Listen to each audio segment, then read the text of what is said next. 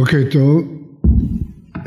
אדם מישראל כשמבקש נחמה, לאן הוא ילך? לפרשת שבוע.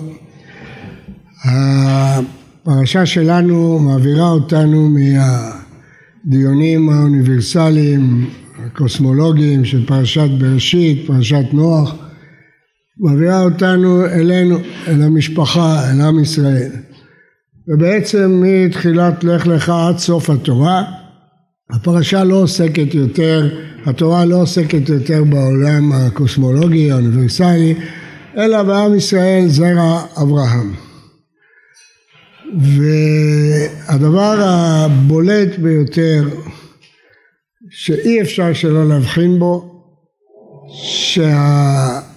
שהציווי אל אברהם, הנבואות לאברהם בפרשה, כולם עוסקות בדבר אחד בלבד, בארץ ישראל. הקדוש ברוך הוא לא אומר לאברהם שום דבר על עם ישראל, העם היהודי, על מתן תורה, כמו שמשה אומר לישראל כשהוא מוציא אותם ממצרים, שום דבר. רק דבר אחד הקדוש ברוך הוא מדבר אל אברהם, ארץ ישראל. והציווי הזה כולל ציווי והבטחה. ציווי ראשית ללכת לארץ ישראל. ואחר כך ציווי ללכת בתוך ארץ ישראל. קום התהלך בארץ לאורכה ולרוחבה כי לך אתננה. זה הציווי והבטחה. את כל הארץ אשר אתה רואה לך אתננה וזרעך עד עולם. ושמתי את זרעך כעפר הארץ שמנוחה לי שמנות עפר הארץ גם זרעך עמני. הקדוש ברוך הוא הבטיח שהארץ הזאת שהוא רואה תינתן לו ולזרעו עד עולם. לעולם לא תעקר ארץ ישראל מעם ישראל. וכל הפרשה הזאת עוסקת בנושא של ארץ ישראל.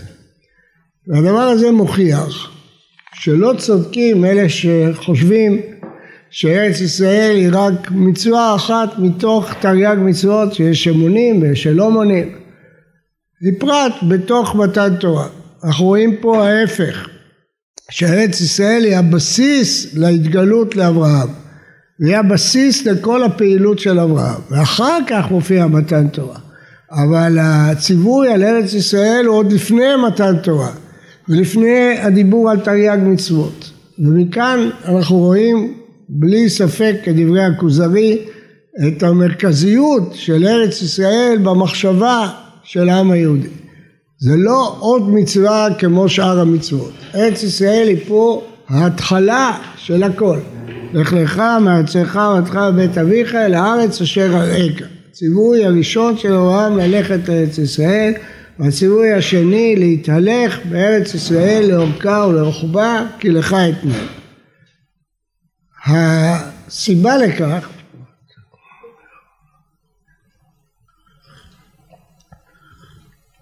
לא מפורשת בתורה. הוא והכנעני אז בארץ, הקדוש ברוך הוא חילק את הארצות, נתן לכל אה, עם ארץ, ולעם ישראל נתן את ארץ ישראל, אבל לא מפורש בתורה. מדוע המרכזיות הכל כך גדולה של ארץ ישראל?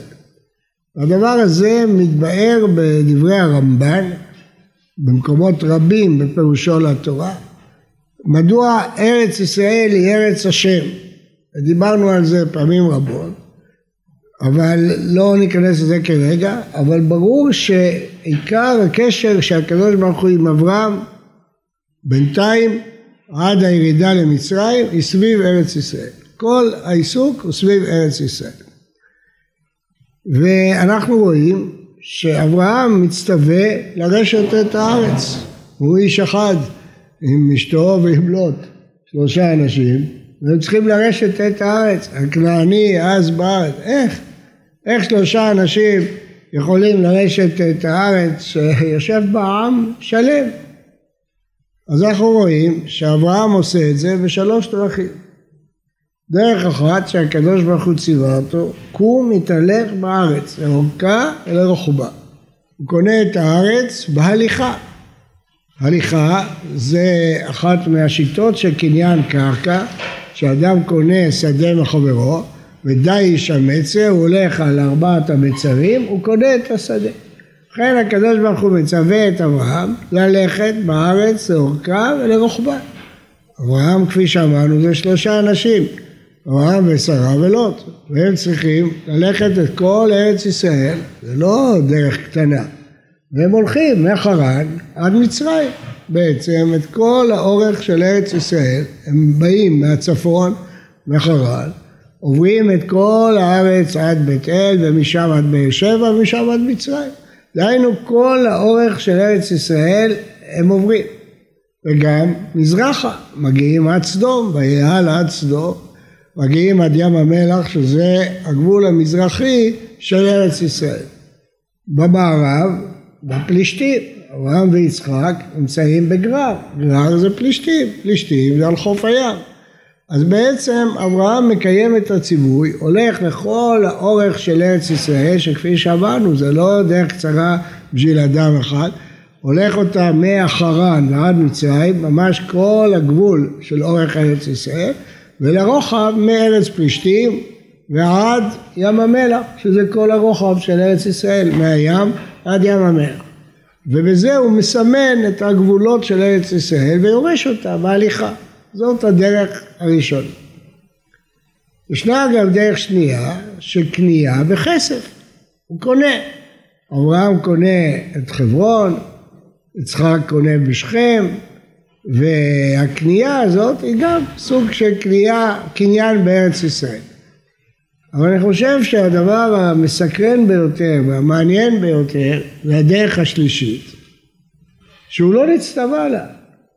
וכאילו היא באה במקרה, בדרך של כיבוש ומלחמה. איך מלחמה? איך אברהם ושרה ולוט יכולים להילחם על כל ארץ ישראל? אז בואו נראה מה קרה פה. קרה פה מסובב הסיבות.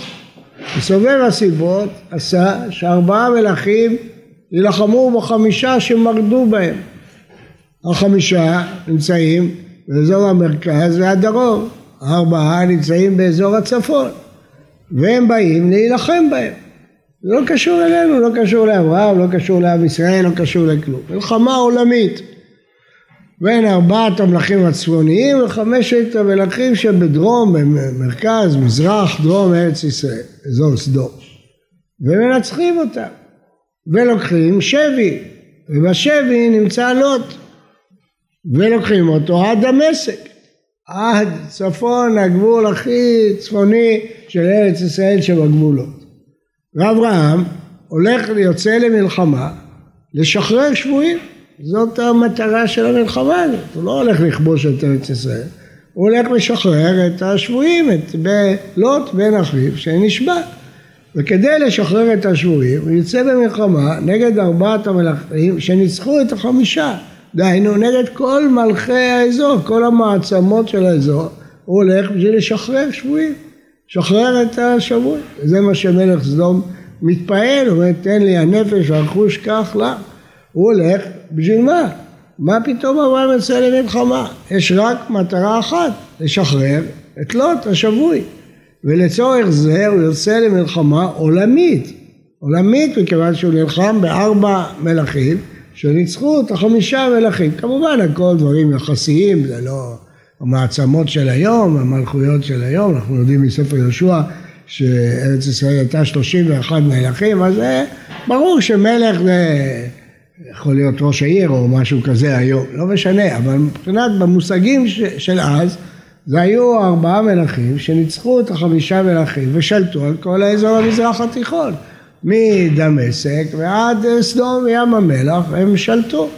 ואברהם יוצא למלחמה נגדם כדי לשחרר שבוי את לוט והוא יוצא למלחמה. הוא יחד עם ילידי ביתו, אנשי ביתו הוא מנצח ורודף אחריהם עד דמשק ומשחרר את השבויים.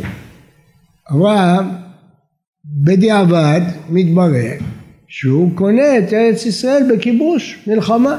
הוא יוצא מהדרום עד דמשק ואת מה שהוא עשה בהליכה בכיוון ההפוך מחרן עד מצרים פה הוא עושה במלחמה מהמקום אור ממרא, חברון, דרום הארץ ועד דמשק הוא כובש את הארץ במלחמה.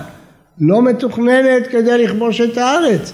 הקדוש ברוך הוא סידר שארבעה מלכים נלחמים עם חמישה וכובשים אותם ולוט נשבע והוא יוצא לשחרר את לוט אבל בפועל הוא נלחם עם ארבעת המעצמות האלה משחרר את השבויים אבל בפועל הוא כובש את כל ארץ ישראל. במובן הסמלי, הוא לא כבש, הוא לא נשאר שם, אבל במובן הסמלי הוא ניצח את ארץ ישראל במלחמה. זאת אומרת שהפרשה בעצם מספרת על שלושה קניינים שאברהם אבינו עושה בארץ ישראל, הליכה, מה שהיום קוראים התנחלות, הולך מהצפון עד הדרום וקורא בשם השם, לא סתם הולך, כל מקום שהוא הולך הוא קורא בשם השם.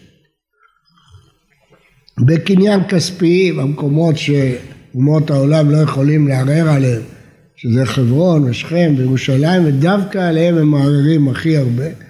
אה, ועל זה לא יכולים לערער, קנו את זה בחסר. והדבר השלישי, המלחמה, שבעצם, אה, אפשר להגיד בסגנון של ימינו, נכפתה עליו, כן, הוא לא תכנן את המלחמה הזאת. זה נכפה עליו בגלל שלקחו בשבט לוט, והוא רצה להציל את בן אחיו. הוא יצא למלחמה נגד ארבעת מעצמות בשביל להציל איש אחד. הוא יצא למלחמה וניצח. אבל תוך כדי ניצחון במלחמה הוא בעצם כובש את ארץ ישראל. כי הוא ניצח את הארבעה שניצחו את החמישה. אז הם שלטו בכל הארץ. והוא ניצח אותם. ומבחינת מסלול הוא הגיע עד דמשק. אז אם כן הפרשה הזאת מלמדת אותנו, א', המרכזיות של ארץ ישראל, היא הדבר הראשון שאנחנו שומעים עליו. לא שומעים על התורה, לא על המצוות, לא על הברית. דבר ראשון ששומעים עליו בתורה, כשעוזבים את העולם האוניברסלי ועוברים לעם ישראל, זה ארץ ישראל. רואים מכאן שארץ ישראל יש בה יסוד מחשבתי מאוד מאוד עמוק, שהוא הבסיס של עם ישראל. והחלק השני, הכיבוש של ארץ ישראל שנעשה בהליכה, בקניין כספי ובמלחמה. והוא מצליח בעצם לקבל את כל הארץ, זה מעשה אבות סימן לבנים כמובן, וזה באופן סמלי, אברהם פה אה, בעצם, אפשר לומר בלשון שלנו, משתלט על ארץ ישראל.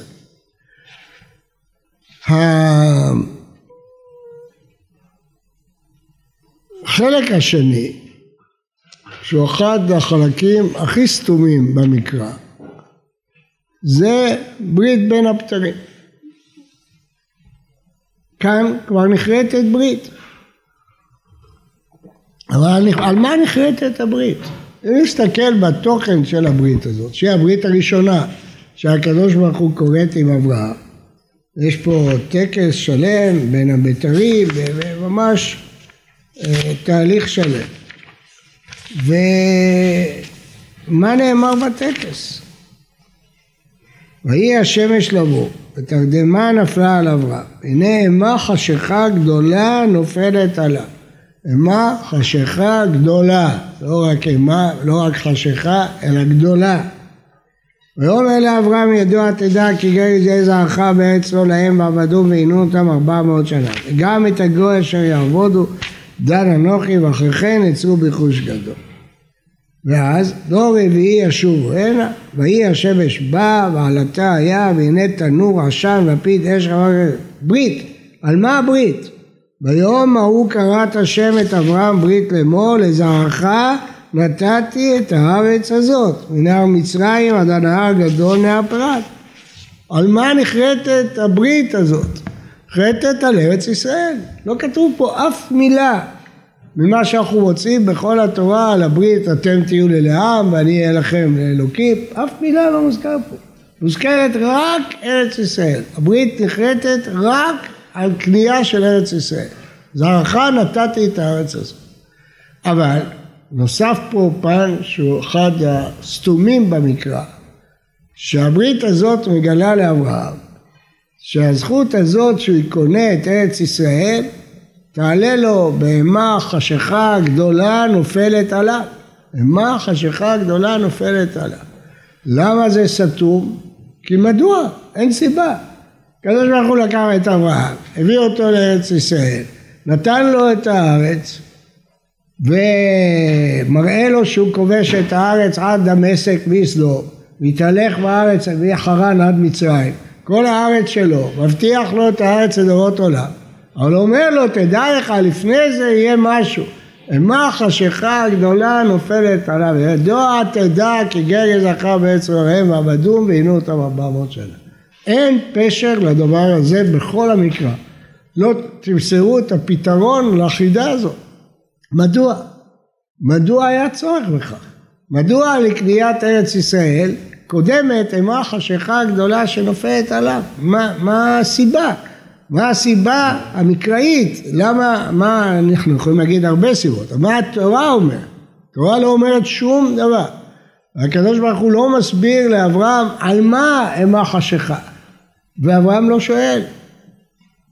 מאמין בהשם, ועכשווהו לצדקה. הוא לא שואל על מה, למה? למה מה חשיכה הגדולה שנופלת עליי? מדוע זה חלק מהברית? מדוע זה חלק מהברית הראשונה בהיסטוריה שהקדוש ברוך הוא כורת עם אברהם? הייתה ברית עם נוח, הברית האוניברסלית, עכשיו אנחנו עוברים לעם ישראל. הקדוש ברוך הוא כורת ברית עם אברהם. אנחנו יודעים שתכרת ברית בסיני, ממלכת כהנים וכל כך, פה לא נאמר שום דבר, רק לזרעך נתתי את הארץ הזו, זה ברית על הארץ בלבד. רק ארץ ישראל עומדת פה במרכז הפרשה. ומה שמשולב בזה זה אמירה, גזרה, הבטחה, שלפני כן יהיה אימה, חשיכה גדולה נופלת עליו. שלושה דורות קשים של צרות, של פורעניות, ורק דור רביעי ישובו הנה. אבל אין הסבר, לא פה בברית, ולא לאורך כל המקרא, גם לא בתנ"ך, בנביאים, בכתובים, אין הסבר. למה היה צורך לאימה חשיכה גדולה קודם שדור רביעי ישובו הנה? לא מוסבר, הדבר לא מוסבר, זה נשאר בלי פשר. מדוע רק הדור רביעי ישוב ולפני זה הם צריכים לעבור איזה תהליך כל כך קשה של אימה חשיכה גדולה לפעמים. זה מה שאנחנו רואים בפרשה. אז כשמתבוננים בפרשה רואים שלוש נקודות. המרכזיות של ארץ ישראל, הכיבוש של ארץ ישראל על ידי אברהם בהליכה, במלחמה, בקניין כסף והדבר השלישי שמקדם לכל זה בברית אימה חשיכה גדולה שנופלת עליו. זה מה שאנחנו רואים בפרשה. בכל זאת, יש עוד זווית אחת שרואים בפרשה. התורה לא סיפרה כלום על אברהם אבינו. מהר"ל מפראג מעריך בזה מאוד, אבל לא צריך אריכות, רואים את זה. להבדיל ממדרשי חז"ל שממלאים את החסר במאבקים בין אברהם ונמרוד וכדומה, בתורה לא כתוב שום דבר. ויאמר השם אל אברהם, למה, מה, מי היה אברהם, מה עשה אברהם, שום דבר התורה לא מספר. ברור, אין שום ספק שצודק המהר"ל מפראג, כי רואים את זה בעיניים, שזה בא לומר, אתה הוא השם אלוקים אשר בחרת באברהם. זה לא כמו נוח שבגלל שהוא היה צדיק תמים היה הוא ניצול. לא מסופר על אברהם לא צדיק ולא תמים ולא כלום. מסופר שהשם בחר בו. הבחירה של עם ישראל היא בחירה של הקדוש ברוך הוא, כי יעקב בחר לו יה, ישראל לסגולתו. כמו שהקדוש ברוך הוא בחר בארץ ישראל, הוא בחר בעם ישראל, ולכן לא מסופר כלום על אברהם אבינו. מה מסופר? שאחר כך הוא צריך להצדיק את הבחירה בניסיונות. אבל הבחירה נעשית על ידי הקדוש ברוך הוא. אתה הוא השם אלוקים אשר בחרת באברהם. הקדוש ברוך הוא בחר בארץ הזאת, הוא אמר לאברהם לך לך ארצך בארץ הרקע והוא בחר באברהם. הבחירה היא של הקדוש ברוך הוא.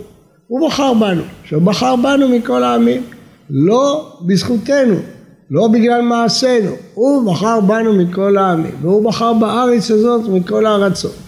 והוא שנתן את הארץ המיוחדת הזאת לעם המיוחד הזה.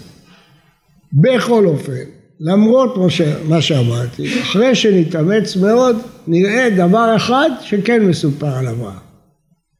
מה מסופר על אברהם? וילך אברהם כאשר דיבר את אלוקים, וילך איתו לוט. אברהם לוקח איתו את לוט, בן אחיו, למסע הזה שלו. לוט יתום, ואברהם ושרה מאמצים אותו, לוקחים אותו. זה הדבר היחיד שמסופר על אברהם. מה זה? זה מעשה חסד. אנחנו יודעים שלוט לא היה איש קל, עד כדי כך שאברהם נאלץ להיפרד מעליו. אז זה ברור שאברהם לא היה נפרד אם הוא לא היה סובל קשות מלוט. ובכל זאת הוא לוקח אותו. ללמדך שאומנם לא נאמר כלום על אברהם, אבל נאמר אפילו על האמונה שלו, לא נאמר שום דבר לפני שהשם בחר בו, אבל נאמר על החסד שלו. מעשה החסד שהוא לקח איתו יתום, זה נאמר בתורה. וכאן אנחנו רואים שהיסוד של עולם חסד ייבנה אצל אברהם אבינו, שזה מה שהתורה סיפרה עליו. היא סיפרה שהוא לקח איתו ילד יתום, אימץ אותו אה, לחיקו, התחיל את ההליכה לארץ ישראל במידת החסד שהיא המידה של אברהם.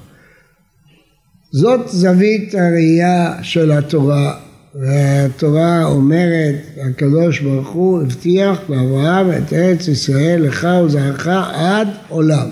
זה בחירה אלוקית, זה הבטחה אלוקית, לא אנחנו כבשנו את הארץ הזאת, הקדוש ברוך הוא נתן לנו אותה בבחירה, בבחירה של האלוה, שהוא ברא את העולם והוא בחר בעם והוא בחר בארץ ונתן לנו.